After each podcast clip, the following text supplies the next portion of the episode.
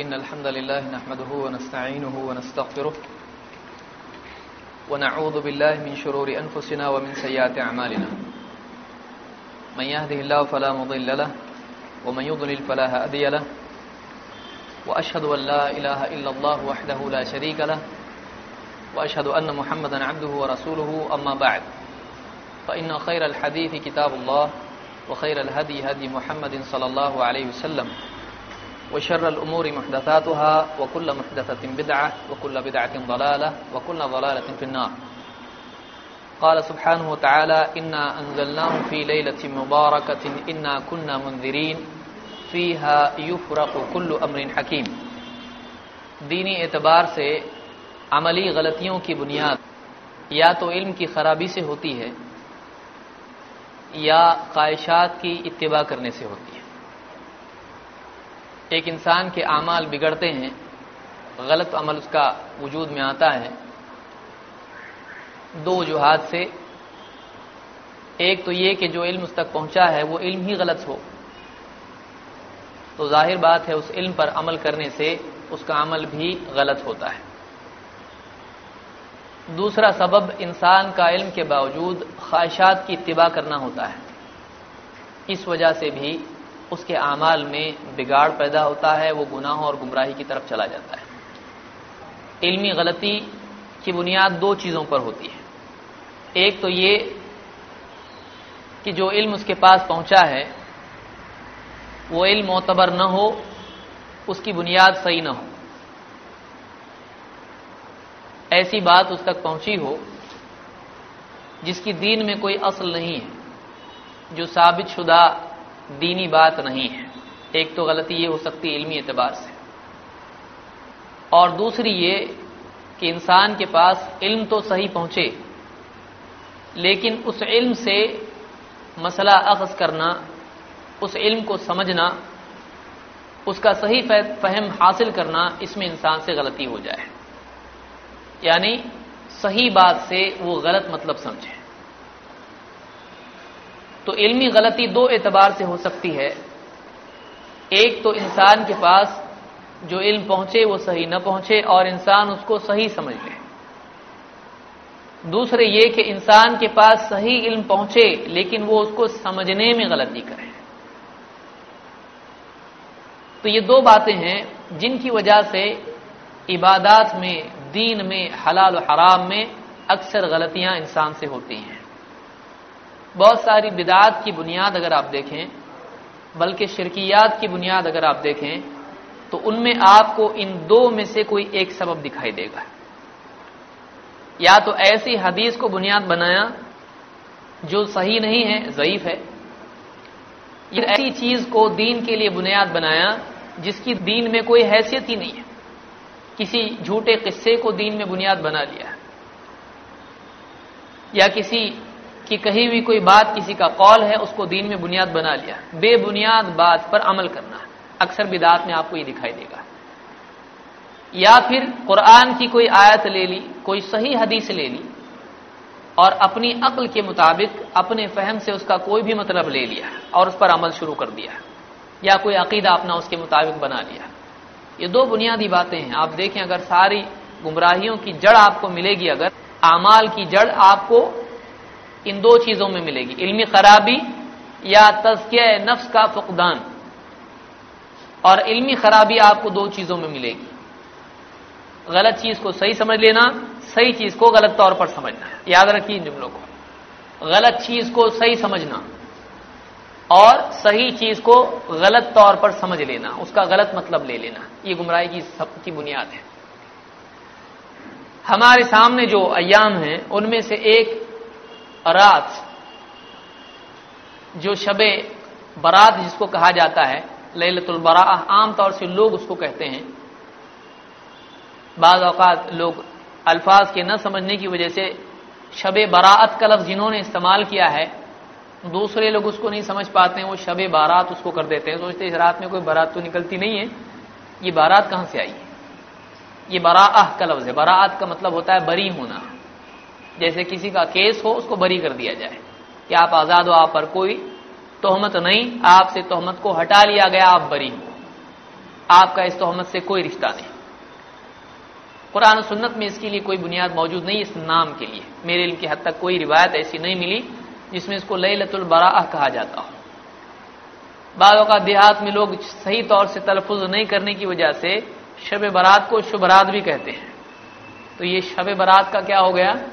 शुभ रात क्योंकि उर्दू उनकी सही नहीं होती है तो शब का शुभ कर दिया और बा ऊपर जोड़ दिया और रात बज गया। तो अब ये हो गया शुभ रात यानी बहुत ही शुभ रात होती है। बहुत ही बरकत वाली, बहुत ही ऊँची रात होती है। जैसे शुभ मुहूर्त होता है, वैसी शुभ रात भी है। इसके लिए कुरान सुन्नत में क्या बुनियाद है? मैं समझता हूँ दो दिन बाकी हैं इस रात के लिए। इसमें तरफैन हैं, एक तो वो लोग हैं जो सिरे से इसका इनकार करते हैं। दूसरे वो लोग हैं जो इस रात को कबूल करने के बाद अपनी तरफ़ से इसमें अमाल का इजाफा करते हैं। अपनी तरफ़ से इसमें जो कुछ वो करते हैं, अपनी तरफ़ से करते हैं, बेबुनियाद तौर पर। हम चूँकि कुरान और सुन्नत की इतबा करते हैं और कोशिश करते हैं अपनी इस्तेदाद के मुताबिक, हमारी बुनियाद किताब सुन्नत पर है। और इसी से हम दीन को अक्स करते हैं। और इस सिलसिले में अल्लाह के नबी सल्लल्लाहु अलैहि वसल्लम और सहाबा के तामुल को खसूस सामने रखते हैं कि अमल कैसे किया रिवायात पर। तो हमारे लिए कौन सा इस सिलसिले में मौकफ होना चाहिए? हम क्या मौकफ इसमें अख्तियार करें? यह हमारे लिए बहुत ही अहम मसला है, जिसको समझना ज़रूरी है। इससे पहले इस मौजू पर मैं गुफ्तगु कर चुका हूँ। लेकिन इसको काफ़ी वक्त हो गया और बाद अवत इल्म धुंधला हो जाता है, उसकी तकरार, उसको मजीद मक्कद बनाती है, उसकी और याद दहानी कराती है और इंसान के लिए आसानी होती है कि वो पिछली बातों को मजीद नए हालात की रोशनी में समझे। और अल्लाह ताला खुद फरमाया कि उदकिर फ़िन दिक्र तनफ़ामिन ए नबी, आप नसीहत कीजिए, नसीहत करना ईमान वालों को या दहानी कराना ईमान वालों को नफा देता है।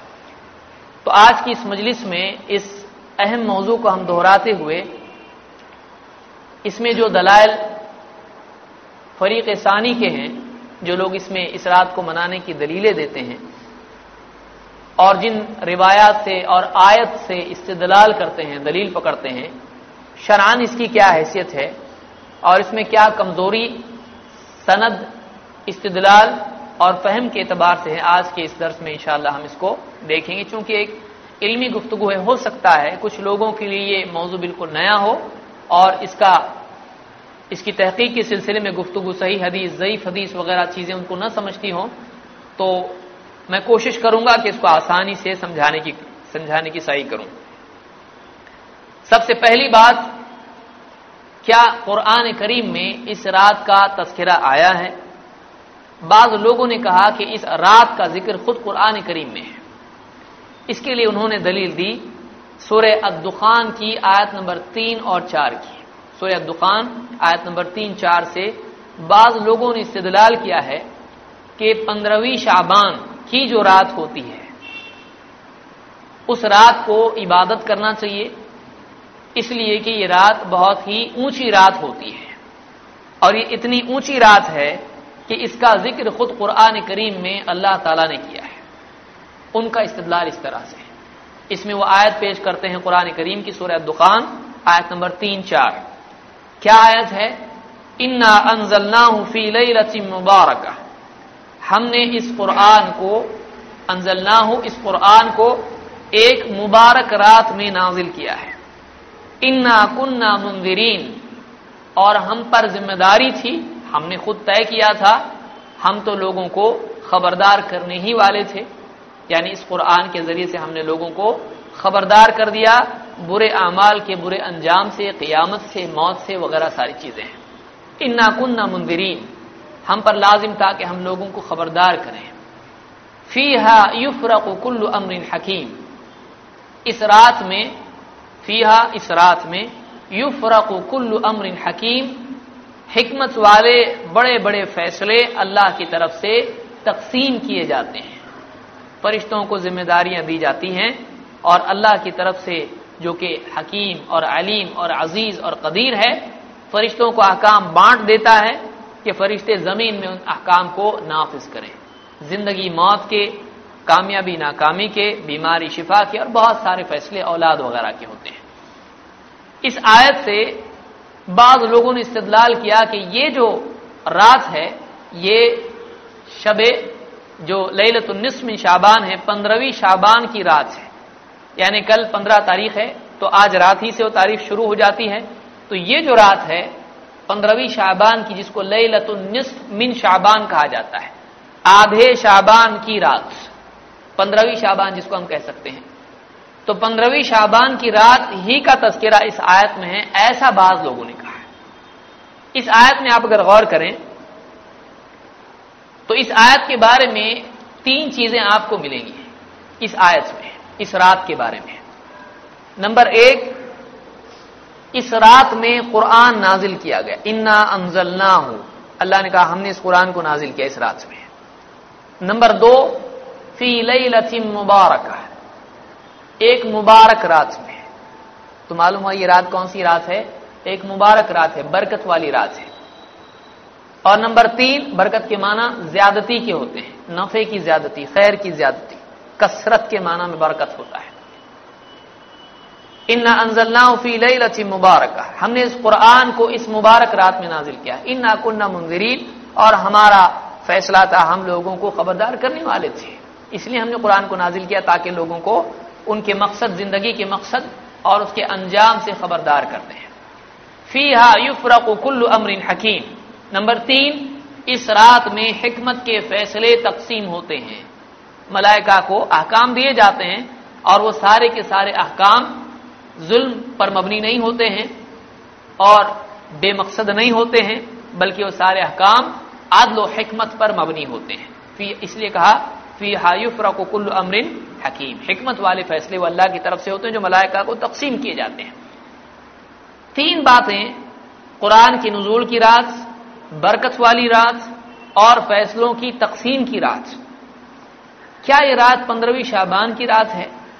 आइए देखते हैं कुरान सुन्नत में क्या बताया गया कि ये तीन तीन बातें किस रात में होती हैं। नंबर एक, नजूल कुरान। कुरान ही में, जो कि बेहतरीन तफसीर कुरान की है, कुरान के मुबहम को वाजह करने वाली आयतें जो कुरान ही में होती हैं, अल्लाह ताला ने इस रात के बारे में यहाँ इबहाम किया है। बताया नहीं कौन सी रात। लेकिन दूसरी जगह अल्लाह ने बताया कि रात कौन सी है, इसका नाम क्या है।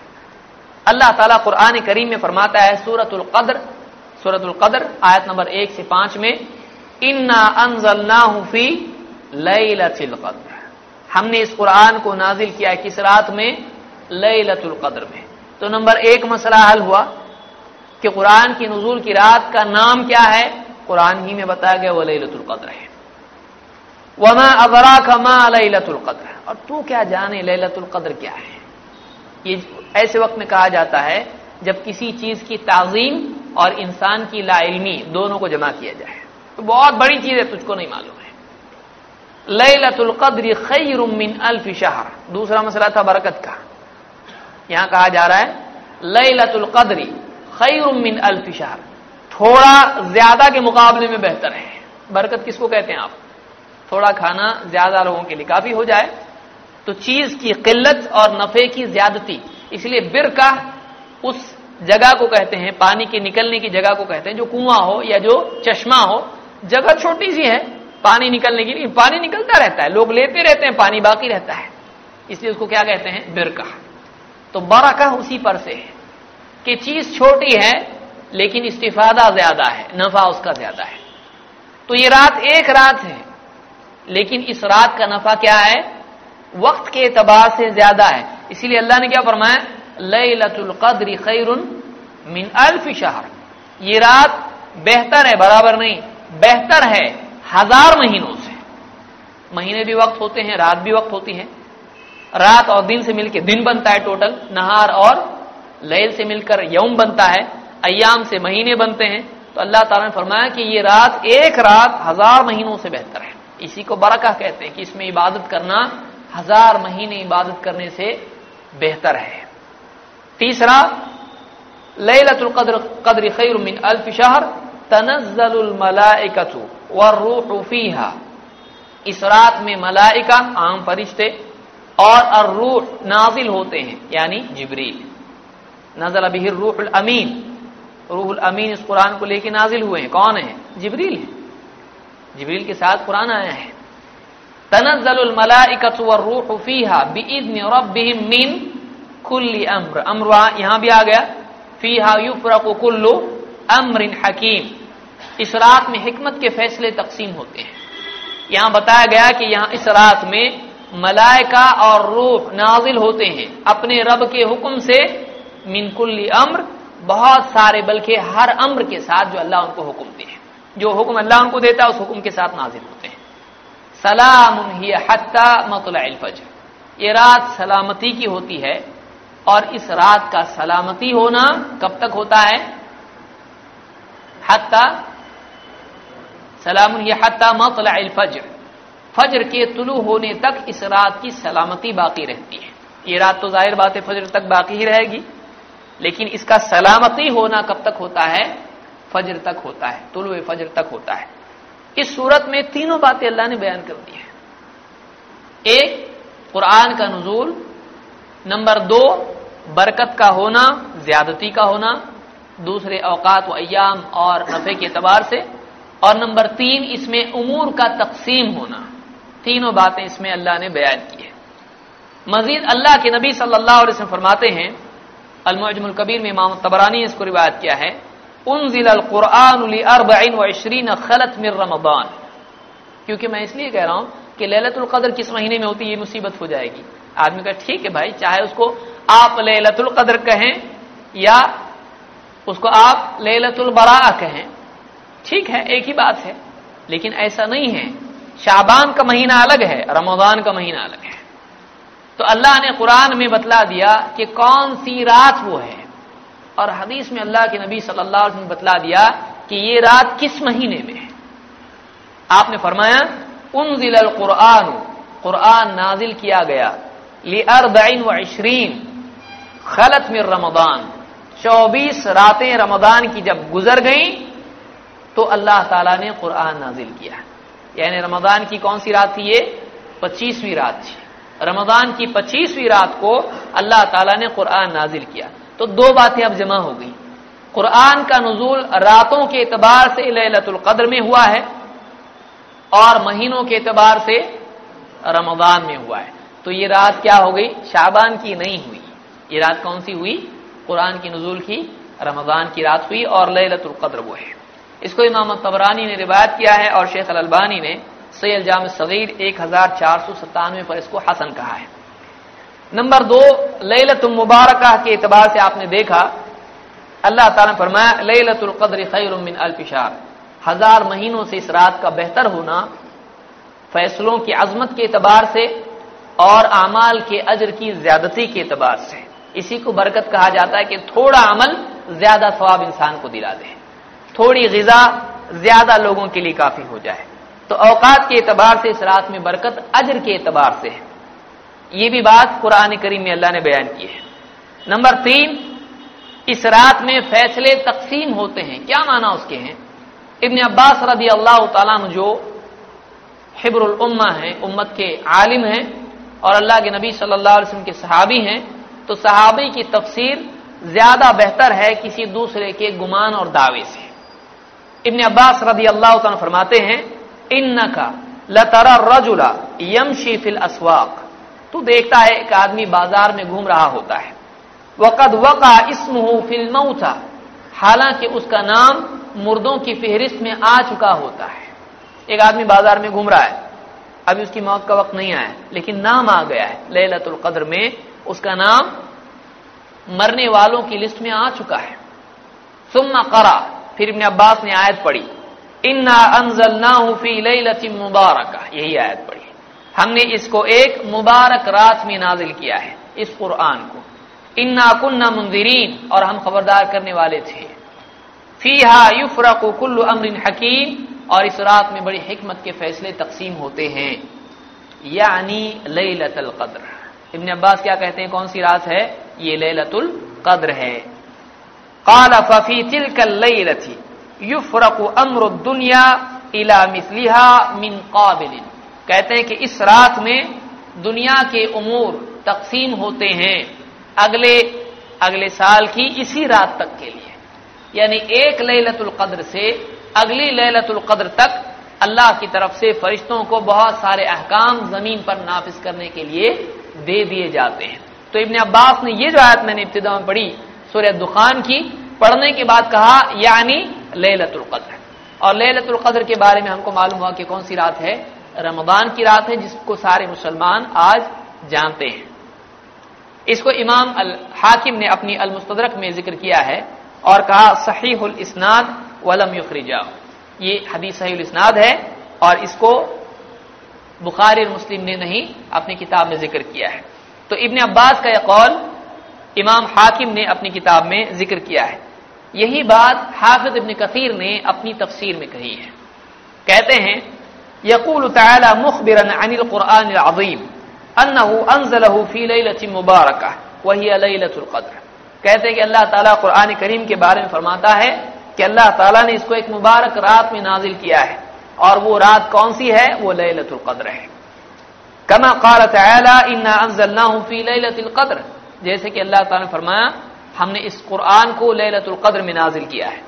वकान का फ़ी शहर रमदान और ये रमदान के महीने में वाक़ हुआ है।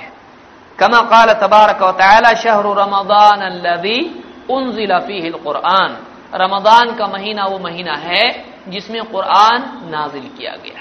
कुरान ही में है कि कुरान का नजूर महीने के एतबार से रमदान में है और रातों के एतबार से ललतुल में है।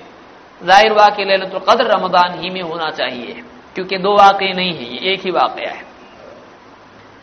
वमन काला इन्हा लैलतुलनिस्मिन शाबान। और जिसने कहा, जिसका यह दावा है कि ये पंद्रहवीं शाबान की रात है, कौन कह रहा है? इब्न कथीर कुरान की मुफसरात से सात सौ साल पुराने हैं। वमन काला इन्हा लैलतुलनिस्मिन शाबान। कमारू यान इक्रिमा। जैसा कि इक्रिमा जो ताबई हैं, इनसे मरवी है। रुया, उनसे कौल एक यूँ भी आया है। फकद अब आदन नुजा वो बहुत दूर निकल गया। वो बहुत नुजा चारे को कहते हैं जो बकरियों के लिए या गजा के लिए जमा किया जाता है। तो ढूंढते ढूंढते ढूंढते वो सीधे रस्ते से कहा निकल गया? बहुत दूर निकल गया। फकत अब आदन नुजा वो बहुत दूर निकल गया। बहुत दूर की बात उसने कही है। फ़िन नसल कुरान अनहाफी रमबान इसलिए कि कुरान का नस वाज अल्फाज में, सरीह और साफ़ अल्फाज में अल्लाह ताला ने कुरान करीम में फरमा दिया है कि वो क्या है? वो रात कब है? शाबान में नहीं है। वो रात कब है? रमदान में तफसीर इबन कसीर और सूर्य अब्दुखान की तफसीर में बात उन्होंने कही है। तो ये हमारा मौकफ है कि रात जो ज़िक्र इसका आया है इन अनजल्लाफी मुबारक जो आम तौर से आप खिताबात सुने, जितने भी मौलवी हजरात इस रात की फजीलत में, इस रात में जब खिताब करते हैं तो सबसे पहले इस आयत को पढ़ते हैं? कुरान में इसका ज़िक्र मौजूद है। लेकिन आप देखें कि कुरान ही में इस रात के बारे में अल्लाह ने बतलाया कि जिसमें कुरान का नजूल हुआ है, जो बरकत वाली रात है और फैसलों की तकसीम की रात है, वो ललतुल कद्र है। और कुरान के लिए महीना रमदान है, शाबान नहीं है। इस बारे में कोई सही बात इस रात के बारे में आई है या नहीं आई है? दूसरा हिस्सा आप शुरू करते हैं कि क्या इस रात की फजीलत में कुरान सुन्नत में कोई और बात है या नहीं? तो इस रात की फजीलत में हदीसें कुछ आई हैं। मिसाल के तौर पर इब्न माजा ने एक हदीस नकल की है। अल्लाह के नबी सल्लल्लाहु अलैहि वसल्लम फरमाते हैं इन अल्लाह लयतलफी मिन शाबान। अल्लाह ताला पंद्रहवीं शाबान की, निस शाबान की रात को बंदों की तरफ़ मुतवजा होता है। फ़याग फिर जमी खल्क ही तो अल्लाह ताला अपनी तमाम मखलूक, सारे बंदों की मगफरत फरमाता है, इल्ला मुशरकिन औ मुशाहिन। सिवाय मुशरक के और मुशाहिन के। सिवाय मुशरक के और मुशाहिन के। मुशरक तो आप जानते हैं, मुशरक की इस रात मगफरत नहीं होती है। सारे बंदों की मगफरत होती है, मुशरक की नहीं होती है। और दूसरा शख्स जिसकी मगफरत नहीं होती है, ये मुशाहिन है। मुशाहिन किसको कहते हैं? जो अपने दिल में किसी के लिए कीना कपट रखता हो, अपने दिल में किसी के लिए बुग्ज अदावत रखता हो। उलमा ने ज़िक्र किया है कि यहाँ बुग्ज अदावत से मुराद दुनियावी एतबार से बुग्ज अदावत है, शरई नहीं। जैसे एक आदमी बिदाती से दिल में नफरत रखे तो उसकी मकफरत नहीं होती, ऐसा नहीं होगा।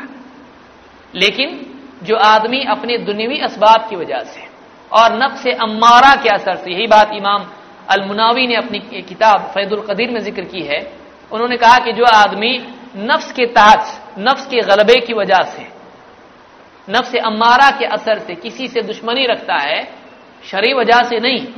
तो ऐसा इंसान इस हदीस के जमन में आता है कि इसकी इस रात में मफफरत नहीं होती है।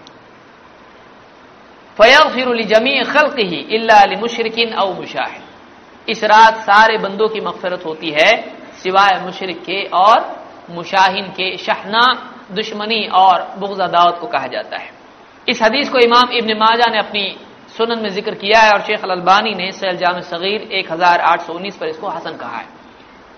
इससे मालूम होता है कि इस रात में बंदों की मफफरत होती बास की होती बास की नहीं होती है। एक और हदीस है जिसको इमाम अलबहकी ने अपनी किताब शौबुल ईमान में ज़िक्र किया है। अल्लाह के नबी सल्लल्लाहु अलैहि वसल्लम फरमाते हैं, इदा काना लैलतुन्निस्फ शाबान। जब निस शाबान की रात होती है इतल अल्लाह इला खलकी अल्लाह अपनी मखलूक की तरफ़ मुतवजा होता है। फ़यग फिरमिना वयुमली काफिरीन। इस रात में मुमिनीन की मफफरत होती है और काफिरों को मोहलत दी जाती है। हो सकता है अगले साल तक तौबा करें, मोहलत दी जाती है, उनकी मफफरत नहीं होती है।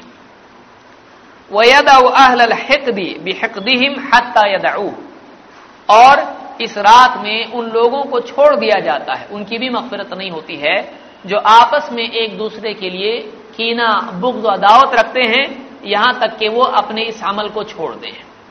यानी जो आपस में एक दूसरे के लिए कीना रखते हैं, उनकी भी इस रात में मफफरत नहीं होती है। इस शर्त के साथ कि वो जब तक के अपने दिल से कीना कपट को नहीं निकालते हैं, इनकी मफफरत नहीं होती है। तो ये मालूम हुआ कि इस रात में अल्लाह की तरफ़ से मगफरत का वादा है। इस रात में मगफरत होती है। इसको इमाम अल बेहकी ने अपनी किताब शोबल ईमान में ज़िक्र किया है और सेल जाम सगीर हदीस नंबर सात सौ इकहत्तर पर शेख अलबानी ने इसको हसन कहा है इसके। और मुताबिक इसी माना में इस रात में मगफरत के ज़िक्र के साथ कई हदीसें हैं। इसीलिए शेख अलबानी ने असहिया में तुरुक की कसरत की वजह से इन अहादीस को हसन कहा है। तबरानी वगैरह में भी रिवायत इस तरह की रिवायत मौजूद है। इसीलिए इमाम अकीबी कहते हैं, लाल मुराद जम अलबिगती अल्लती तकाउबैन मुस्लिमीन। कहते हैं, मुराद इससे जो अहल हिकद हैं, इनकी मफफरत नहीं होती है। कहते हैं, शायद इससे मुराद ये है कि मुसलमानों में आमतौर से आपसी जो बुग्ज होता है, इससे यही बुग्ज इससे मुराद है, मिन क़िबल नफ्सिल अम्मारती, बिस्सो लालिद्दीन यानी दीनी सबब की वजह से आपस की नाराज़गी अगर कोई हो, ये मुराद इसमें नहीं है। जैसे कोई बिदाती हो, या कोई शराबी है मसलन, कोई गुनाहगार है, उससे नाराज़गी की वजह से कोई आदमी जो है दूरी रखे तो इसे मुराद नहीं है। लेकिन आदमी नफ्स के असर की वजह से किसी से दुश्मनी रखता है तो ये हदीस में मुराद है, उस आदमी की मफफरत इस रात में नहीं होती है। इसको इमाम सिंधी ने, अल्लामा सिंधी ने इबन माजा के हाशिए पर ज़िक्र किया है। ये इमाम तयबी बहुत पुराने उनका कौल उन्होंने ज़िक्र किया है। ये हदीसें इस बाब में हैं जो हसन दर्जे की हैं। लेकिन आप गौर करें, इस रात में मगफरत का ज़िक्र है, लेकिन इबादत का ज़िक्र इस हदीस में नहीं है। तो ज़ाहिर बात है, इस रात में फजीलत है, अल्लाह की तरफ़ से मगफरत होती अपनी जगह है।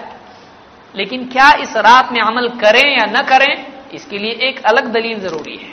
इस रात में इस अमल के लिए एक अलग दलील की ज़रूरत है कि तो तुम इस रात में मगफरत की दुआ करो, इबादत करो, अगले दिन रोजा रखो, इस रात में कब्रिस्तान जाओ। ये सारी जो सारे अमाल हैं, इनके लिए एडिशनल प्रूफ की ज़रूरत है।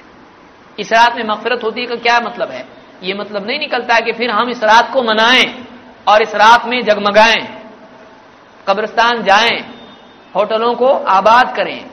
ये इससे मतलब नहीं निकलता है। इस रात से बस इतना मालूम होता है कि अल्लाह इस रात में बाज लोगों की मफरत करता है और बाज लोगों की नहीं करता है। लेकिन ये इससे दलील नहीं ले सकते हैं कि तो फिर इस रात में इबादत करना चाहिए, जमा होना चाहिए, खिताबात होने चाहिए, वगैरह वगैरह। इसके लिए एक अलग दलील की ज़रूरत है। बाद लोग कह सकते हैं कि हमारे पास दलील है और इसके लिए बाद दलीलें ज़िक्र की जाती हैं। आइए देखते हैं इन दलीलों की शरी हैसियत क्या है। नंबर एक इस रात में जागने की क्या दलील है?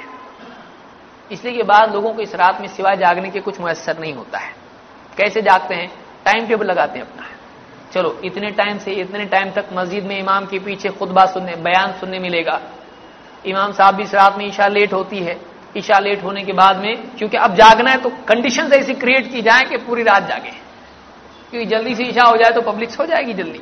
तो ऐसा माहौल बनाया जाए कि जागने के असबाब पैदा हो। तो नंबर एक शुरुआत होती है ईशा की ताखीर। फिर उसके बाद बयान होता है लंबा, एक घंटे का, दो घंटे का। अब बोलने वाले की ताकत पर है। फिर उसके बाद लोग चाय का दौर चलता है। फिर इसके बाद थोड़ी बहुत इबादत लोग करते हैं, फिर नींद आने लगती है। तो लोग आपस में दोस्तियाँ होती हैं बहुत नींद आ रही चलो चाय पी के आएँगे। फिर चाय पीने के लिए जाते हैं। फिर चाय का एक समा बंधा रहता है। सलाम आपस में बातचीत होती है। फिर यहाँ की बातें ईरान, तुरान सब होता है। फिर लोग चलो, वक्त हो गया, अभी जल्दी जाना अपने कोई बात के लिए। फिर वहाँ से कहा जाते हैं? कुछ लोग मस्जिद की तरफ़ आते हैं।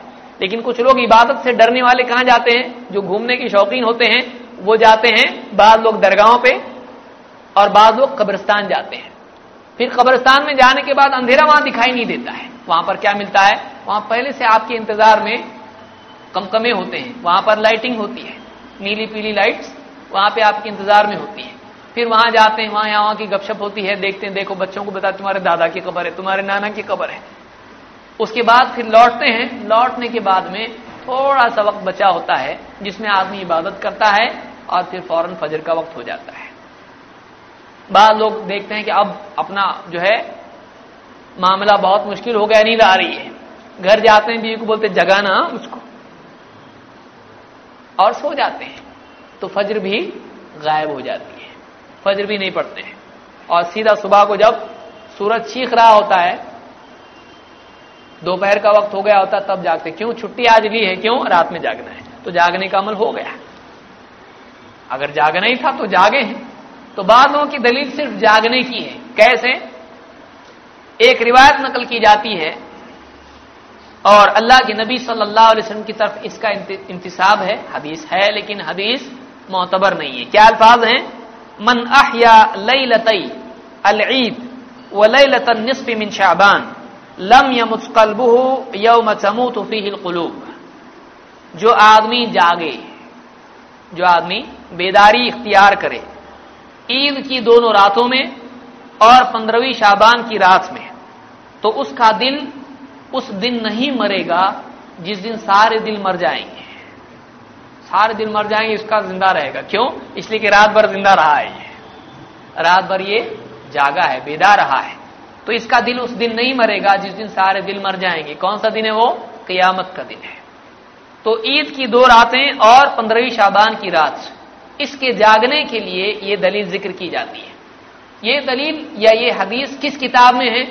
इमाम इब्नुल जौजी ने एक किताब लिखी है अलमुतनाहिया फिल अहादी फिल वाहिया। वाहियात हदीसों की किताब, जो बिल्कुल वाहियात किस्म की हदीसें हैं, झूठी और एकदम यहाँ वहाँ की किसी की जबान पे चल गई हदीस तो हदीस बन गई।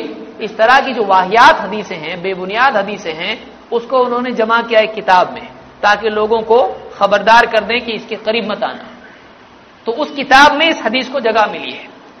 इस हदीस की सनद में इब्नुल जौजी खुद कहते हैं, इसमें तीन रावी हैं जो जयीफ हैं। नंबर एक, ईसा इब्न इब्राहिम अल कुरशी नंबर दो, Salama ibn Sulaiman al Jazari number तीन, मरवान इब्न सालिम। तीन तीन है इसमें। चार नहीं है। इब्न जौजी कहते हैं हाद अल हदीस ला यसिह रसूल सल्लल्लाहु अलैहि वसल्लम वफी आफात। कहते ये हदीस अल्लाह के रसूल सल्लल्लाहु अलैहि वसल्लम से साबित नहीं है, सही नहीं साबित हुई। इसलिए कि इसमें आफतें हैं कुछ। वो क्या आफतें हैं? नंबर एक, कहते हैं एक, इसमें एक रावी है, अम्मा मरवान इब्न सालिम। जहाँ तक कि मरवान इब्न सालिम इस रावी का हाल है। जिसने हदीस बताया, वही मोतबर नहीं तो उसकी बात कैसे मोतबर? न्यूज़ लाने वाला मोतबर नहीं तो न्यूज़ कैसे मोतबर होगी? ये कायदा है। अम्मा मरवान इब्न सालिम फ़काल अहमद लई सभी फ़िका इमाम अहमद कहते इस रावी के बारे में, ये एतबार के लायक नहीं है, ये फ़िका नहीं है। वक़ाल नसाई वदार कुतनी वल अजदी मतरूक। नसई, दार कुतनी और अजदी कहते हैं, ये रावी मतरूक है। इसको तर्क कर दिया गया है। इसके छोड़ने पर, इसकी रिवायत के न लेने पर सारे मुहदसिन का इतफाक है। ऐसे रावी को मतरूक कहा जाता है। दूसरा रावी कहते वह अम्मा सलमा इब्न सुलेमान, फ़काल अजदी वो वाइफ दूसरा रावी सलमा इब्न सुलेमान है, अजदी कहते हैं, ये रावी भी क्या है? जईफ है। नंबर तीन कहते वह अम्मा ईसा, फ़काल यहया। यहया इब्न मईन कहते हैं लई सभी शई। ये रावी कुछ वक़ात इसकी नहीं है, कुछ हैसियत इसकी नहीं हदीस में। ये एतबार के लायक नहीं है लई सभी शई।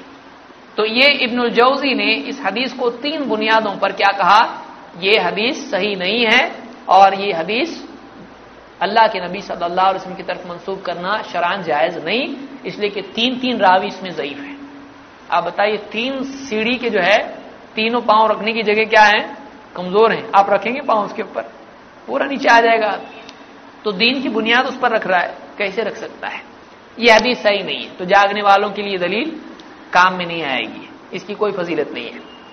नंबर दो, इस रात में दुआ कम से कम ठीक है, जागते दुआ तो करेंगे कुछ। इस रात की वजह से आप दुआ दिन भर करें, आपको कोई मना करने वाला नहीं। लेकिन आप इस रात की वजह से दुआ करें तो ये एतकाद रखना आपके लिए गलत होगा। इसलिए कि बिदात का एक सबब यह है कि किसी फजीलत के वक्त को सबब बनाकर उसमें नेकी की जाए।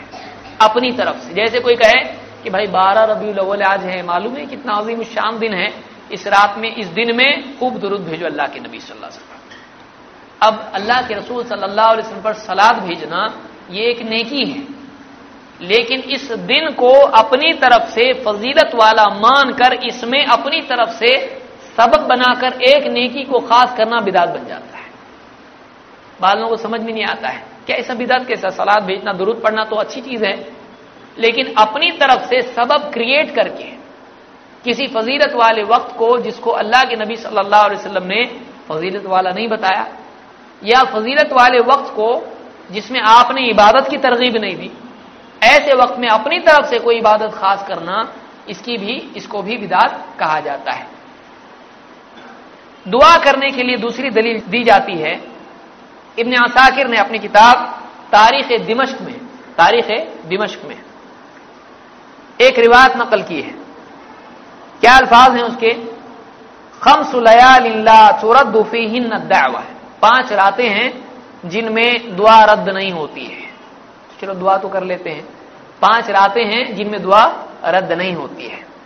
अव्वलचिन मिर रजब। रजब की पहली रात। वलैलतुलनिसफ मिन शाबान।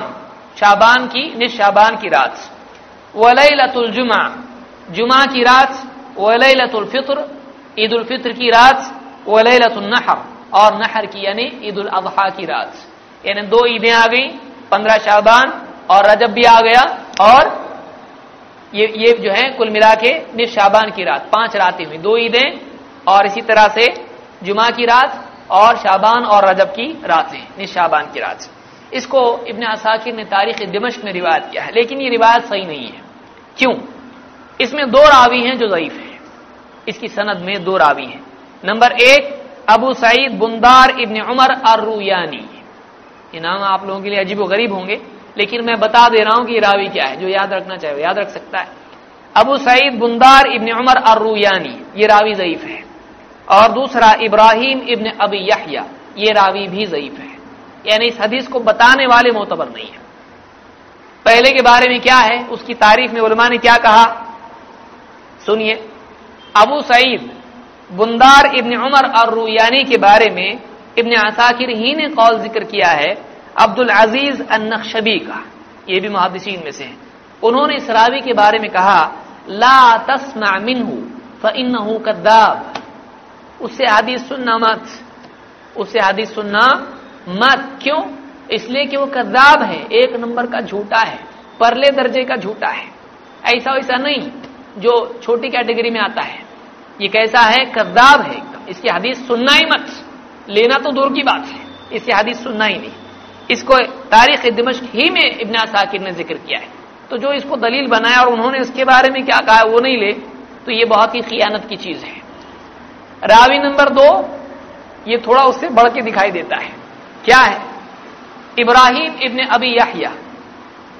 इस रावी के बारे में यहिया इब्न सईद अल कत्तान कहते हैं सल तो मालिकन अनहू। मैंने मालिक से इसके बारे में पूछा, अकान फिकतन? क्या ये रावी फिका था, मोतबर था? काल अला इमाम मालिक ने क्या कहा? नहीं, ये रावी फिका नहीं है।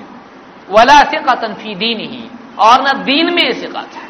रिवायत में तो भरोसे के लायक था ही नहीं। दीनदारी में भी भरोसे के लायक नहीं है। दीनदारी में भी मोतबर नहीं है। इमाम अहमद इसके बारे में कहते हैं, इमाम अहमद इबन हम्बल काना कदरियन मोतजिलियन जहमीयन, कुल्लु बला इनफी तीन फिरके इस्लाम की तारीख में है। कौन कौन से? कदरी, जो तकदीर का इनकार करते हैं। मुतजिली जो अकल को नसूस पर गालिब रखते हैं, अकल वाले। और जो बहुत सारी खुराफात हैं, अल्लाह को देखेंगे नहीं, ईमान वाले मानते क़यामत के दिन। जहमीयन और जहमी, जो अल्लाह की सिफात का इनकार करते थे। तो ये तीनों फिरकों का मेंबर था। तीनों फिरके कदरी भी था, जहमी भी था और मुतजिली भी था। और इमाम अहमद इबन अमल कहते हैं, कुल्लु बला इनफी हर बला उसमें है। सारी बलाएँ उसमें है। इमाम अल बुखारी इसके बारे में क्या कहते हैं? कहते हैं, जहमी, ये जहमी अल्लाह की सिफात का इनकार करने वालों में से है। तरकाहू इब्न मुबारक वन्नास इब्न मुबारक अब्दुल्ला इब्न मुबारक ने और दूसरे मुहदसिन ने इसको छोड़ दिया था इसे रिवायत नहीं लेते थे। खाना यर अल कदर और ये तकदीर का इनकार करता था यानी कदरी था। अहमद इब्न साद इब्न अबी मरियम अहमद इब्न साद इब्न मरियम कहते अबी मरियम कहते हैं कि कुल तुल यहिया इब्न माइन मैंने इब, इब्न माइन से पूछा यहिया इब्न माइन से पूछा फबन अबी यहिया इब्न अबी यहिया के बारे में आपका क्या कहना है? काला कद्दाब फिकुल फिकुल्ली मारवा जो भी रिवायत बयान करे सब में कद्दाब है वो जो भी रिवायत बयान करे उसमें क्या है वो कद्दाब है ये लोग गुस्से में आके नहीं बोलते थे ऐसा ये लोग हमारी तरह नहीं थे कि किसी पे गुस्सा होगा तो खत्म इसको निकाल दो घर के बाहर ऐसा नहीं ये दीन बुनियाद पर तकवा और अदल की बुनियाद पर बोलते थे दीन की हिफाजत के और दीन गैरत के जज्बे के तहत बोलते थे फ़िब्न अब यहिया काल कद्दा फ़ी कुल्ली मारवा काला और समय तो यहिया यकूल और कहते मैंने यहिया इब्न मईन से ये भी सुना कहते हुए का नफी ही तलात इसमें तीन बातें थी इस रावी में तीन बुराइयाँ थी एक का न कद्दाबन नंबर एक वो झूठा था नंबर दो क्या न वका न कदरियन ये तकदीर का इनकार करता था कदरी था वकान राफिदीन और राफिदी भी था ये राफिदी टॉप लेवल के निचले शिया यानी एकदम कट्टर, शिया जो एकदम ही सहाबा को बुरा भला कहते हों, उनमें से ये था। तो चार हो गए अभी कजाब तो था, कदरी, जहमी, राफदी और मोतजिली। चार फिरके और एक एडिशनली क्या? कजाब भी। इसकी रिवायत आप लेंगे। तो ये दलील भी सही नहीं है। इब्न हिब्बान इस रावी के बारे में कहते हैं का नयर अल कदर। ये कदरी था। वयद हबू इला कलाम जहमिन। और जहमिया के कलाम को कबूल करता था वह दिफिल हदीस और हदीस में झूठ बोलता था। ये सारे अकवाल हाफिज इब्न हजर ने तहदीब तहदीब में ज़िक्र किए हैं। असमा और रिजाल की किताब है तहदीब तहदीब उसमें इब्न हजर अल ने इसको ज़िक्र किया है। तो ये दुआ करने की दलील भी सही नहीं है। नंबर तीन, रोजा और कम से कम नमाज़ तो पढ़ेंगे, नमाज़ तो साबित है। रोजा अगले दिन का और नमाज़ पिछली रात की, इसकी दलील है कि नहीं है? थोड़ी ऊपर की किताबें अगर देखेंगे तो उसमें इसकी दलील मिलती है। कौन सी दलील? इब्न माजा और इमाम अल बहकी ने शोबुल ईमान में इसको रिवायत किया। सुनन इब्न माजा और बहकी ने इसको शोबुल ईमान में ज़िक्र किया है। क्या हदीस है? यह हदीस अली इबन अबी तालिब रदी अल्लाह के नाम से ज़िक्र की जाती है। और आमतौर से आप देखेंगे जो दलाल देते हैं, चाहे वह एस एम एस हो या इंटरनेट हो या मस्जिद के ब्लैक बोर्ड्स हो या किताबात हो, उनमें यह दलील आम से दी जाती है। क्या दलील है? अन अली इबन अबी तालिबिन काला काला रसूल सल्लल्लाहु अली इबन अबी तालिब रदी अल्लाह नकल करते हैं कि अल्लाह के रसूल सल्लल्लाहु ने फरमाया इदाकानत लैलतुन्निस्फि शाबान। जब पंद्रहवीं शाबान या निस शाबान की रात हो, फकूमू लैलहा वसूमू नहारहा। तो तुम उसकी रात को पंद्रहवीं शाबान की रात को क्याम करो, इबादत करो।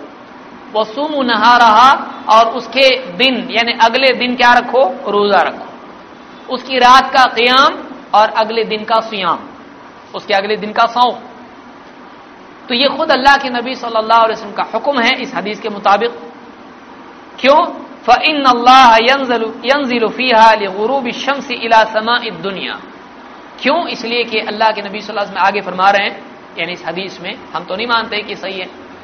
लेकिन रिवायत के अल्फाज इसलिए कि अल्लाह ताला गुरूब शम्स के वक्त आसमान दुनिया की तरफ़ नाजिल होता है, नजूल करता है। फयाकूल, और अल्लाह ताला फरमाता है, अला मुस्तफिर फ़िर है कोई मगफिरत का चाहने वाला कि मैं उसकी मगफिरत करूँ? अला मुस्तरजिकुन फ़र्जुकहू है कोई रिस्क मांगने वाला कि मैं उसको रिस्क दूँ। अला मुबतलन फ़ाफियाहू है कोई मुसीबत में मुबतला कि मैं उसको आफियत दूँ?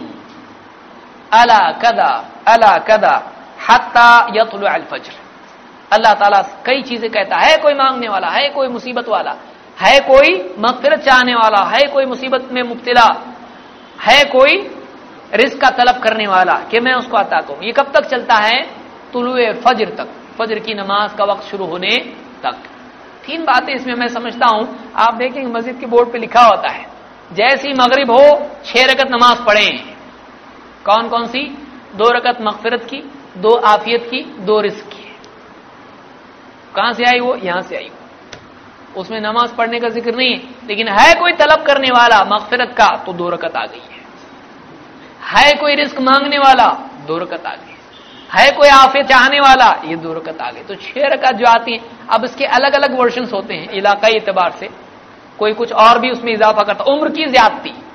तो ज़ाहिर बात है, बीमार भी नहीं और उम्र भी बढ़ना चाहिए। ये ज़्यादा आफियत हो गई। तो इस तरह से बाज लोग इस पर अमल करते हैं। ये इब्न माजा की रिवायत है, इसका क्या मामला है? शेख अलबानी ने अल जाम सगीर में इसको मौजू कहा ये झूठी हदीस है।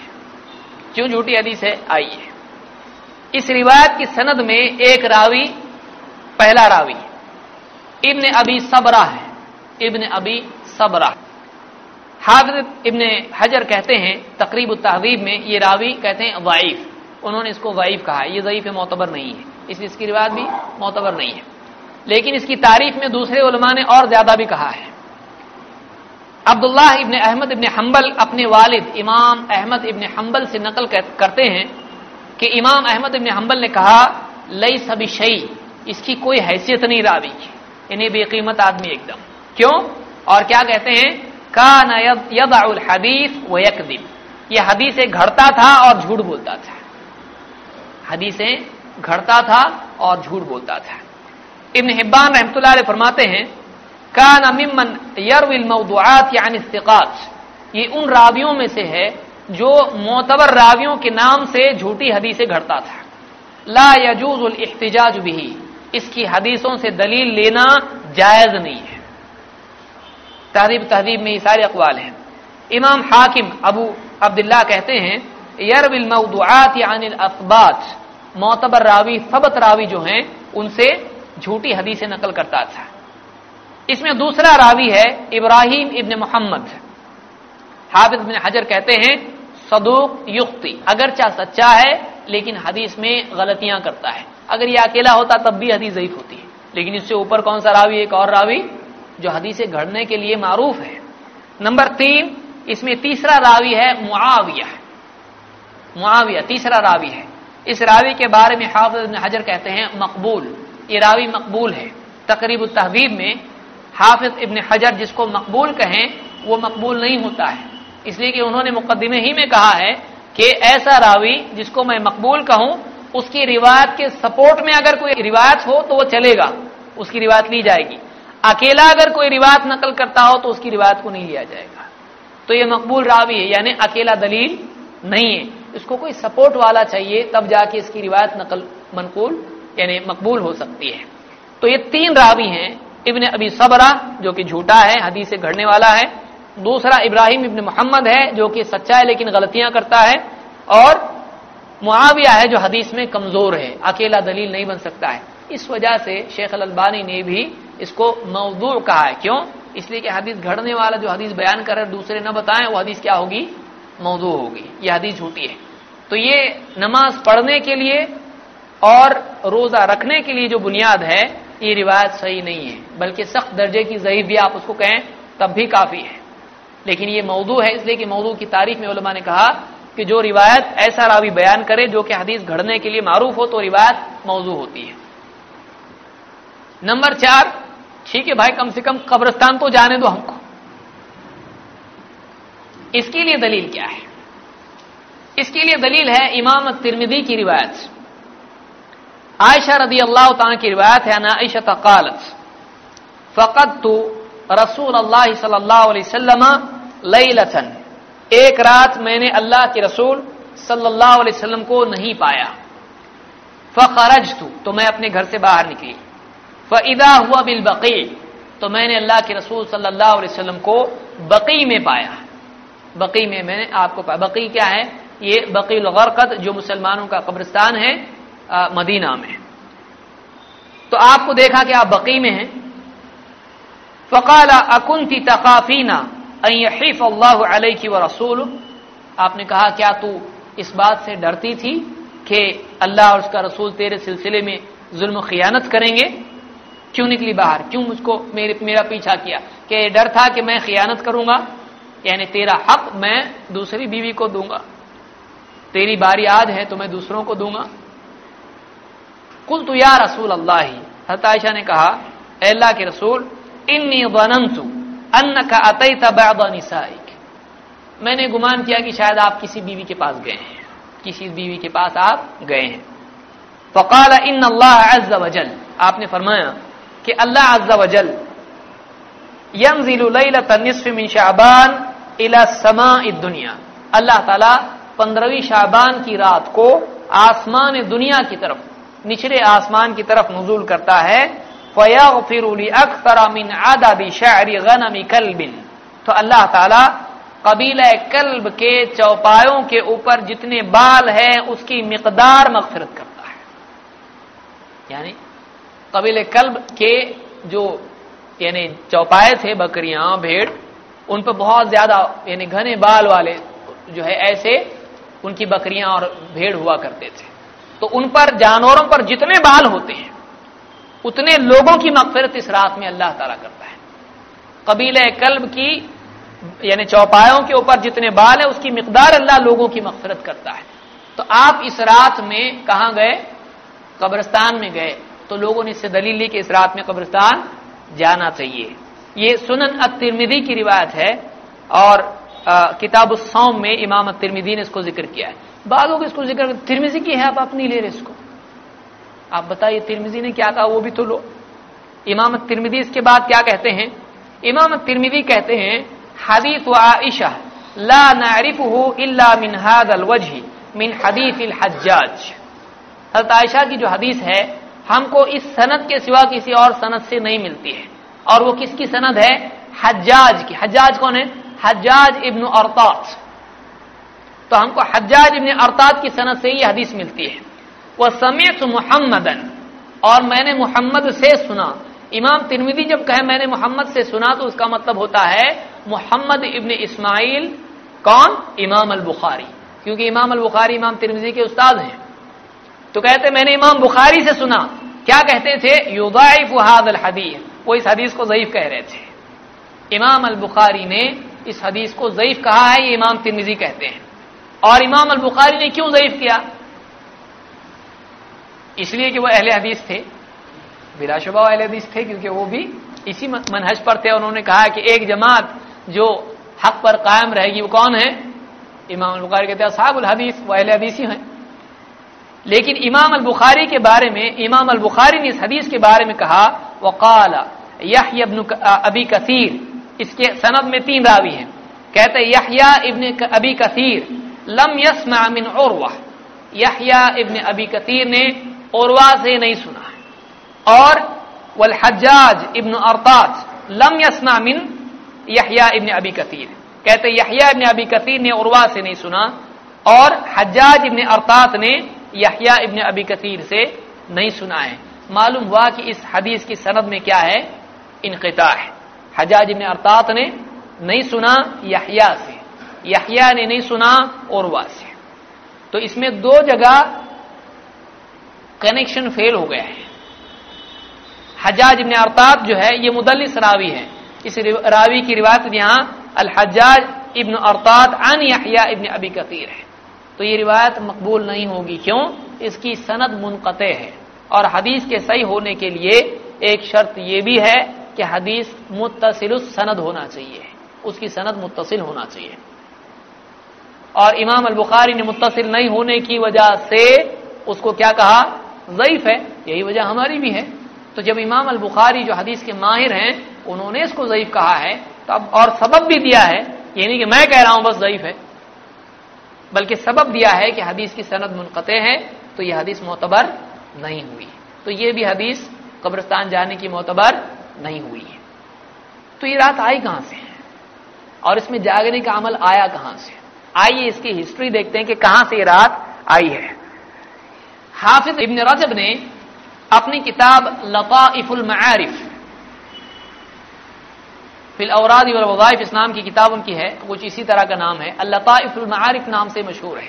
इसमें वज़ाइफ उन्होंने ज़िक्र किए हैं, साल भर के जो भी दिन, रात और महीने जो भी आते हैं, उनमें क्या वज़ाइफ हैं, क्या अमल करना चाहिए?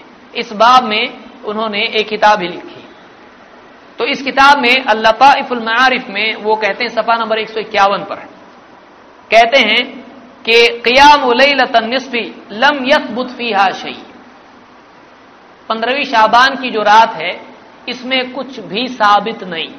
पहला फतवा। कह रहे हैं, इसमें कुछ भी साबित नहीं है। इसके क्याम के सिलसिले में। क्याम कहते हैं, इस रात में इबादत करना। आनी नबी सल्लल्लाहु अलैहि वसल्लम वला अन ना नबी सल्लल्लाहु से साबित है इबादत करना खास तौर से इस रात का मनाना। न साहबा से साबित है। वह सब अन ताइफत ताबेन हाँ इस सिलसिले में बाज ताबईन से, बाज ताबईन से कुछ साबित है। ताबीन से कुछ अमल इसमें आता है। मिन आयानी फुकहा अहल शाम। शाम के कुछ ताबी हैं। शाम में, शामी इलाका है। शाम के कुछ सीरिया जिसको आज कहते हैं। शाम के कुछ ताबीन से इसमें हमको अमल मिलता है कि इस रात में क्याम करना चाहिए, इबादत करना चाहिए। तो यहाँ पर तीन चीज़ें मालूम हुई। नंबर एक, इसमें अल्लाह के नबी सल्लल्लाहु अलैहि वसल्लम से इबादत करने का सबूत नहीं है। इस रात की वजह से। जो साल भर इबादत करता है, हम उसको थोड़ी मना करते हैं। लेकिन साल भर फराज छोड़ता है और इस रात में नवाफिल में कसरत करता है और फजर भी छोड़ देते हैं बाज लोग। तो इस तरह से इस रात को इबादत के लिए खास करना इसकी कोई दलील नहीं है। अल्लाह के नबी सल्लल्लाहु से इस तरह से नहीं आया। ये रात अफजल है, इसलिए इबादत करो। कहीं साबित नहीं है। न साहबा से। ताबीन से मिलता है, सबसे नहीं, कुछ से। हर इलाके के नहीं, शाम के। तो शाम के कुछ ताबीन से मिलता है। वो इस रात में इबादत कर। उनके पास कुछ तो होगा ना, डूबते को तिनके का सहारा। आदमी बोलता थे ताबीन से तो हम लेंगे। ताबीन ने कहा से लिया, वही इब्न रजब कहते इब्न रजब मशहूर उलमा में से हैं, जिन्होंने जिनकी मशहूर किताब है जाम उलूम वल जो इमाम नववी की अरबईन पर उन्होंने उसकी तशरी की है।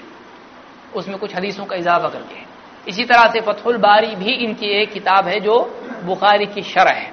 आप गलत फहमी में न रहें, इब्न हजर की भी एक फतहुल बारी है और इब्न रजब की भी एक फतहुल बारी है। जो अभी छप चुकी है। इब्न रजब इसके सबब में कहते हैं कि ताबीन के पास कहाँ से आया? इनके पास कहाँ से आया? कहते हैं कि वलतुन्निसमी शाबान। पंद्रहवीं शाबान के बारे में का नबिन मिन अहल शाम, का खालिद इबन मदान व मखूल व लुकमान इब्न आमिर वगैरहम याजिमूनहा कि शाम के कुछ ताबईन थे, इलाक़ शाम के कुछ ताबईन थे। मिसाल के तौर पर, खालिद इबन मदान मखूल लुकमान इबन आमिर, वगैरह वगैरह। ये इस रात की बहुत ताजीम करते थे। वह यजतहिदून फ़ीहा फिल इबादत। और इसमें इबादत में बहुत ही ज़्यादा मुजाहदा करते थे। वन हम अखदन्नास फजलहा व ताजीमहा और लोगों ने इन्हीं से इस रात की ताजीम और फजीलत ली है। लोगों ने कहा से लिया? लोगों ने इन ताबीन से लिया। इन्होंने कहाँ से लिया? कहते हैं, वक़द कीला, ये भी कहा गया है इन बलगा, बलगहुम फ़ी का आसार इसराइलिया। इन ताबईन के पास इस रात के सिलसिले में बनी इसराइल से कुछ रिवायतें पहुँची हैं। उनका सोर्स ऑफ़ इंफॉर्मेशन क्या था? बनी इसराइल, अहले किताब से इस रात की फजीलत में उन्होंने कुछ लिया है। तो उनका, यानी जो इस्तदलाल है, उन्होंने जो लिया है, वो बनी इसराइल के बाद जो है आसार में से उन्होंने इसको अखज किया है। कुरान से, या हदीस से, या सहाबा से उन्होंने इसको नहीं किया इसलिए कहते हैं वक़द कीला इन बलगाहम फ़िज़ाल का आसार इसराइलिया फलम अश्तहरा दालिका अनहुम फिल इख्तलफ अन्नास दालिक जब इन ताबईन से इस रात में ताजीम व इबादत का मामला इलाकों में मशहूर हुआ तो लोगों में इस सिलसिले में इख्तलाफ हो गया क्या इख्तलाफ हुआ कहते हैं फमिन हम मन कबीला मिन हम बाज ने उनसे इस रात की फजीलत और इसकी इबादत करने को कबूल कर लिया ववाफ़ हम अला और इस रात की ताजीम पर उनकी मुआफ़त करने वाले कुछ लोग हुए। कुछ लोगों ने कहा हाँ ठीक है, ये करे तो हम भी कर लेंगे मिन हम ताइफत मिन उब्बाद अहल बसरत वगैरह और बाज, कौन है ये लोग जिन्होंने इसको तस्लीम किया इनके अमल को कबूल किया? बसरा के इबादत गुजार लोग थे। बसरा वालों ने इस अमल को ले लिया इन ताबेइन से, शाम वालों से। वह अनकर दाल का अक्सर हिजाज। कहते हैं, हिजाज के अक्सर उलमा ने इसका रद्द किया है। हिजाज का कहाँ है ये? Germany, Japan. हिजाज कहते हैं, अरब को। हिजाज कहते हैं, मक्का को, मदीना को, ताइफ को और कुछ इलाकों को। तो मक्का के, मदीना के, ताइफ के उलमा ने इसका इनकार किया है। अक्सर उलमा हिजाज ने इसका इनकार किया है। मिन हम इनमें कौन है? मिन हम आता, इनमें आता है। वह अभी मुलई का इबन अबी मुलई का है। वह नकला हुआ अब्दुलरहमान इबन जईद इबन असलम। अब्दुलरहमान इबन जईद इबन असलम ने नकल किया अन फुका फुकहा अहल मदीना। अहल मदीना के फुकहा ने भी इसका इनकार किया मक्का वालों ने भी इस रात की फजीलत को और इसमें इबादत को कबूल नहीं किया। मदीना के ताबईन ने भी इसको कबूल नहीं किया। वह हुआ कौल असहाब मालिक वगैरह इमाम मालिक के असहाब का भी यही कौल है। सबने क्या कहा? वकाल उदाली का कुल्लू बिदा। उन्होंने कहा ये सब बिदात है। अब यहाँ पर आके हम रुकते हैं कि इस रात के बारे में कुरान में कुछ है नहीं। हदीस में है है। बस इसमें मकफरत होती है है। इतना ही ज़िक्र है। इबादत करना चाहिए, रोजा रखना चाहिए, इस रात को खास दुआ करना चाहिए, जागना चाहिए, कब्रस्तान जाना चाहिए, कुछ भी साबित नहीं है। अल्लाह के नबी सल्लल्लाहु अलैहि वसल्लम करते थे, साबित नहीं। साहबा करते थे, साबित नहीं। ताबईन ताबईन सब करते थे, नहीं। कुछ करते थे। सोर्स ऑफ़ नॉलेज क्या है? कुरान सुन्नत नहीं। जो नकल कर रहा है, वही कह रहा है। बाद इसराइली आसार इन तक पहुँचे। किस तक? सब तक नहीं। शाम वालों तक। उनमें भी सब नहीं। बस। फिर उनसे लोगों ने लिया। और इलाकों में जब न्यूज़ गई कि ऐसा रात को इबादत लोग करना शुरू किए हैं, बाद ने कबूल किया। सबने नहीं। बसरा वालों ने। बाद ने इनकार किया। किसने? हिजाज वालों ने। जहाँ से ये रात अगर मामूल था, आज लोग क्या कहते हैं? भाई, पहले से चलते आ रहा लोग जागते इस रात को। तो मदीना में जागते थे लोग, मक्का में जागते थे लोग। मदीना और मक्का में ये सिलसिला नहीं चल रहा था। और अभी जमाना ज़्यादा नहीं गया ताबई ने मदीना और मक्का वालों ने इसका इनकार कर दिया। कहा सब का सब बिदात है। सब का सब क्या है?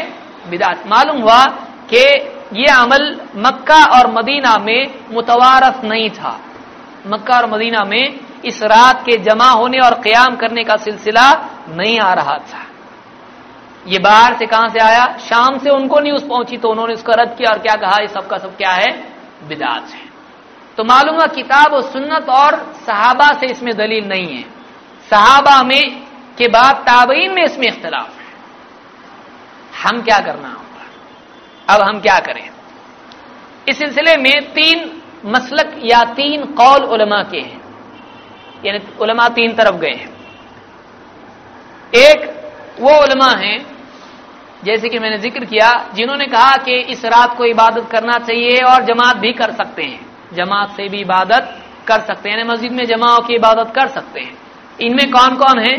Khalid ibn Madan, Luqman ibn Amir, Ishaq ibn Rahawayh. और इसी तरह से इमाम अल गजाली का भी कौल है। गजाली भी इस तरफ़ गए हैं उलूमुद्दीन में उन्होंने इसको ज़िक्र किया है। ये मारिफ में ये इब्न रजब ने कहा है। दूसरी जमात वो है जो कहते नहीं, इस रात में इबादत करना चाहिए, अकेले अकेले अपने अपने घर में। जमात इसमें नहीं होना चाहिए, मस्जिद में जमा होना और इसमें धूमधाम वाला मामला नहीं होना चाहिए। तो ये दूसरे उलमा हैं। ये क्या कहते हैं? मिसाल के तौर पर इनमें कौन कौन है? इसमें इमाम अल औजाई हैं। याद रखें, इमाम अल औजाई खुद शाम के हैं। यानी शाम वालों में भी इस मसले में इख्तलाफ है। खुद शाम में डिफरेंस ऑफ़ ओपिनियन है। शाम के कुछ लोग खालिद मादान वहीं के हैं। वो कहते हैं, जमात से कर सकते हैं। इमाम औजाई कहते हैं, नहीं, जमात से नहीं कर सकते। अकेले अकेले अपने अपने घर में इज़्ज़त के साथ में इबादत करो। तो जमात के बारे में भी उनमें इख्तलाफ है। कोई एक कौल उनका नहीं है। इमाम अल औजाई कहते हैं, अकेले अपने घर में करो, जमात नहीं, या मस्जिद में जमा होकर नहीं। इब्न रजब का भी यही कौल है, जो किताब जिन्होंने लिखी है। इब्न सलाह भी यही कहते हैं, जिन्होंने मुकदमा लिखा हदीस की इस्तेलाहात में।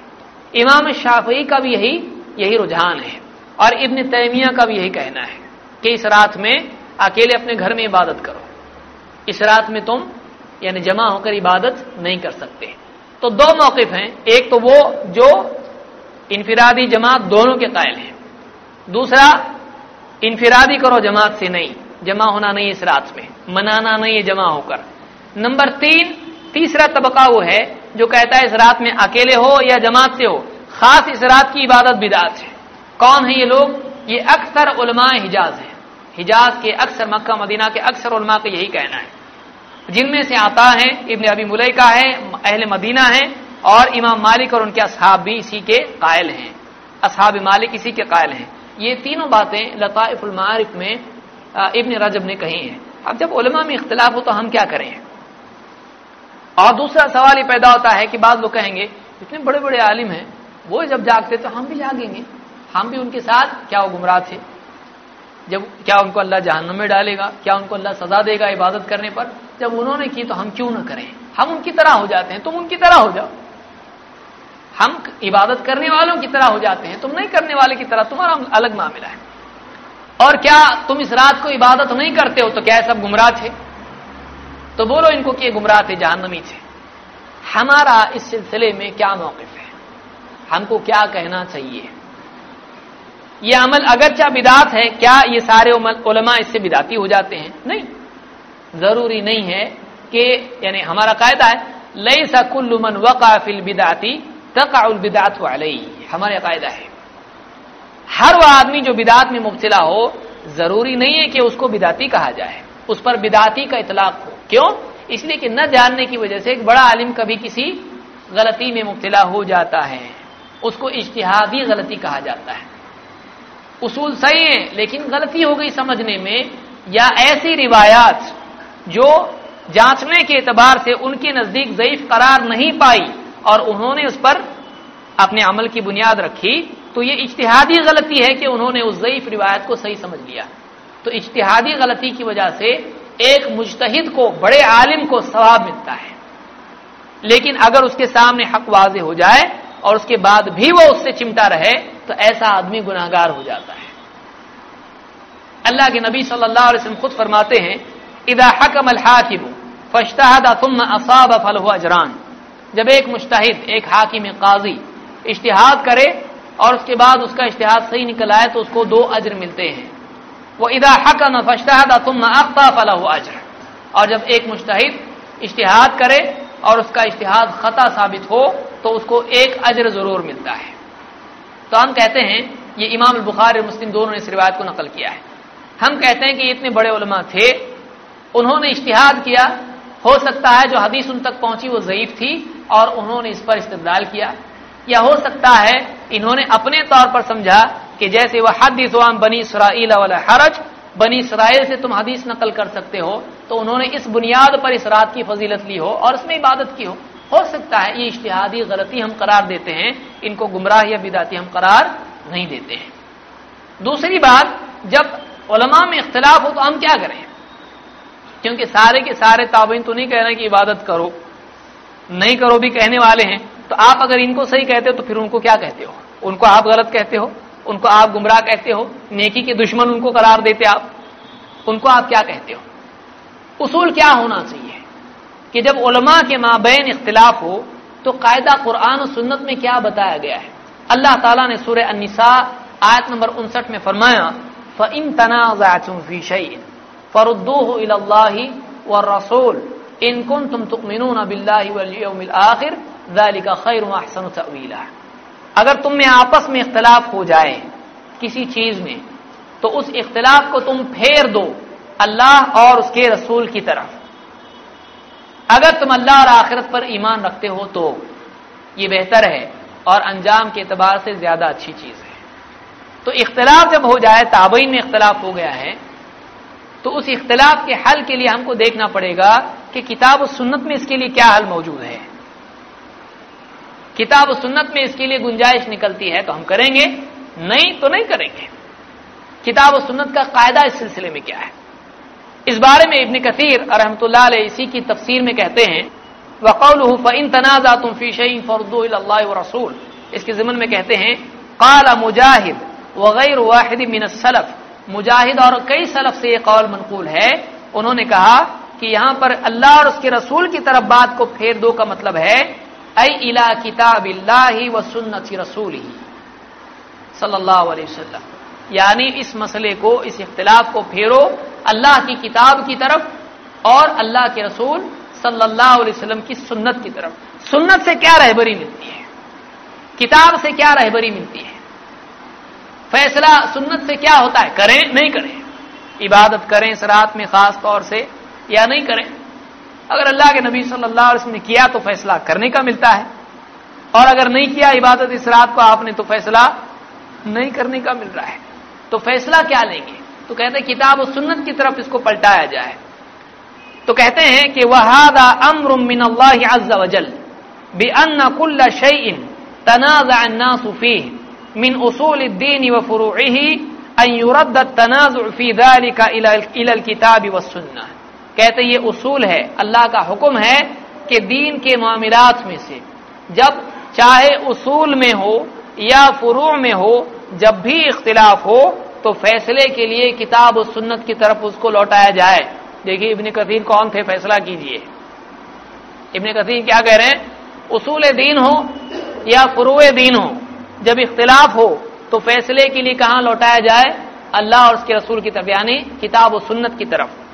कमा काल तला जैसा कि खुद अल्लाह ने कहा है वह मख्तलफ तुम फ़ी हिम शईन व हुक्म हो अल्लाह जिस हुक्म जिस चीज़ में भी तुम में आपस में इख्तलाफ हो जाए तो उसका फैसला अल्लाह की तरफ़ से होगा। बंदों की तरफ़ से नहीं, अल्लाह की तरफ़ से होगा। फमा हकम बिही अल किताब व सुन्ना जो भी फैसला किताब व सुन्नत करे, वह शहीद लहू बिस्हा जिसके लिए सही होने का फैसला मिल जाए किताब व सुन्नत से फहुअल हक, यही हक है। वमा दादल हक दलाल, और कहते हक के बाद फिर गुमराह की से और बच क्या बच क्या जाता है? यानी यहाँ पर इबन कसीर ने कहा है कि किताब सुन्नत से इख्तलाफ के सिलसिले में जब रहबरी मिल जाए, उसी को मजबूती से थामना चाहिए। तो इस मसले में इबादत करें, नहीं करें। लोग कर रहे हैं, लोग नहीं भी कर रहे हैं। करने वाले भी मिल रहे हैं, ताबईन में से, और इसको बिदात कहने वाले भी मिल रहे हैं। तो ये सुन्नत है या बिदात है? जायज़ है या नाजायज है? इस सिलसिले में फैसला लेने के लिए, भाई अगर इतनी अहम है तो अगर हमको इतनी तलब है नेकियों की, और हमको इतनी कदर है इस रात की तो हमसे पहले हमसे बेहतर भी तो लोग कुछ गुजरे हैं। वो कौन थे? अल्लाह के नबी सल्लल्लाहु अलैहि वसल्लम के सहाबा। और इनसे बेहतर अल्लाह के नबी सल्लल्लाहु अलैहि वसल्लम के आप खुद, अल्लाह के रसूल सल्लल्लाहु अलैहि वसल्लम खुद, कि आप नवाफिल में इतनी इबादत करते थे कि लोग आपको सलाह देते थे, आपके बारे में रहम खा के कहते थे, आप इतना मुजाहिदा क्यों करते हैं कि आपके पैरों पर वर्म आ जाता है? तो हमसे ज़्यादा नेकियों के तारीफ़ कौन थे? अल्लाह के नबी सल्लल्लाहु अलैहि वसल्लम और सहाबा। तो क्या आप सल्लल्लाहु अलैहि वसल्लम और सहाबा से इस रात के मनाने का सबूत मिलता है? अगर नहीं मिलता है तो फैसला आ गया कि नहीं, इस रात में कुछ है ही नहीं ऐसा। अगर होता तो करते। बाद लोग कहते, किया होगा। तो हम कहते, नहीं भी किया होगा। आप ही के लिए कैसे फैसला होगा कि किया होगा? हम कहते हैं कि नहीं भी किया होगा। और हम ये कहते हैं कि अगर किया होता तो मनकूल होता। साहबा दीन के सिलसिले में खियानत करने वाले नहीं थे कि अल्लाह के नबी सल्लल्लाहु अलैहि वसल्लम की ज़िंदगी के उमूर और इतना बड़ा मामला साहबा सब के सब छुपा गए और ताबईन सब के सब छुपा गए खास करके कौन से? मक्का वाले और मदीना वाले। उन्होंने अमल ही छुपा दिया। और कहा बिदात है। यानी क्या है सबके सब गुमराह थे? किस बेस पे उन्होंने कहा? इसकी कोई असल ही नहीं उनके पास। तो मालूम हुआ, किताब उस सुन्नत से, सहाबा के अमल से, इस रात में खास तौर से, इनफिरादी तौर पर, इस रात की वजह से, या इज्तिमाही तौर पर मिलजुल के इबादत करने का कोई सबूत नहीं मिलता है। तो जब उनका फैसला मिल गया तो ये क्या है? साबित नहीं है। बाद लोग इस्तदलाल कर सकते हैं। बाद लोग ये कह सकते हैं कि इस रात में फजीलत तो है। तो इसमें जब मगफिरत होती है तो क्यों ना हम इस रात में इबादत करें? इस रात की फजीलत की वजह से इस रात में इबादत करना। इस बारे में आप देखें कि बुखारी और मुस्लिम की रिवायत में है और मुस्लिम के अल्फाज हैं कि खैर योम तलात शम्स योमुलजुमा सारे दिन जिस पर सूरज तुलू होता है, उनमें सबसे अफजल जुमा का दिन है। जुमा के दिन में बहुत सारे बड़े बड़े वाकयात हुए और ये अफजल तरीन दिन है। ईद ईद का दिन इसको कहा गया है। लेकिन इस दिन की फजीलत की वजह से क़याम लैल करना या रोज़ा रखना न सिर्फ़ ये कि साबित नहीं है, बल्कि अल्लाह के नबी सल्लल्लाहु अलैहि वसल्लम ने इससे मना किया है। मालूम हुआ कि दिन में कोई कायदा नहीं है कि फुला दिन अफजल है तो उसकी रात में और उस दिन में खास तौर से इबादत करना चाहिए। क्योंकि आप सल्लल्लाहु अलैहि वसल्लम खुद फरमाते हैं, ला तख्तसु लैलतल जुमअती बिक़ियाम मिन बैन लयाली। जुमा की रात को दूसरी रातों के मुकाबले में इबादत के लिए खास मत करो। वला तखुस्सु यौमल जुमअती बिसियाम मिन बैन अय्याम। और ना जुमा के दिन को दूसरे दिनों के मुकाबले में रोज़े के लिए खास करो।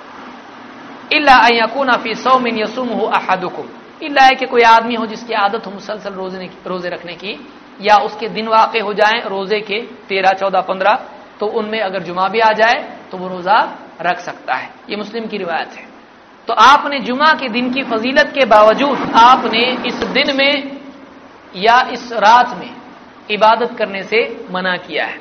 इसी तरह से आप अगर ये इस्तलाल सुने किसी से कि मना कहाँ है? बहुत सारे लोगों का आखिरी हथियार क्या होता है? ठीक है, मना कहाँ है? और इबादत ही तो है।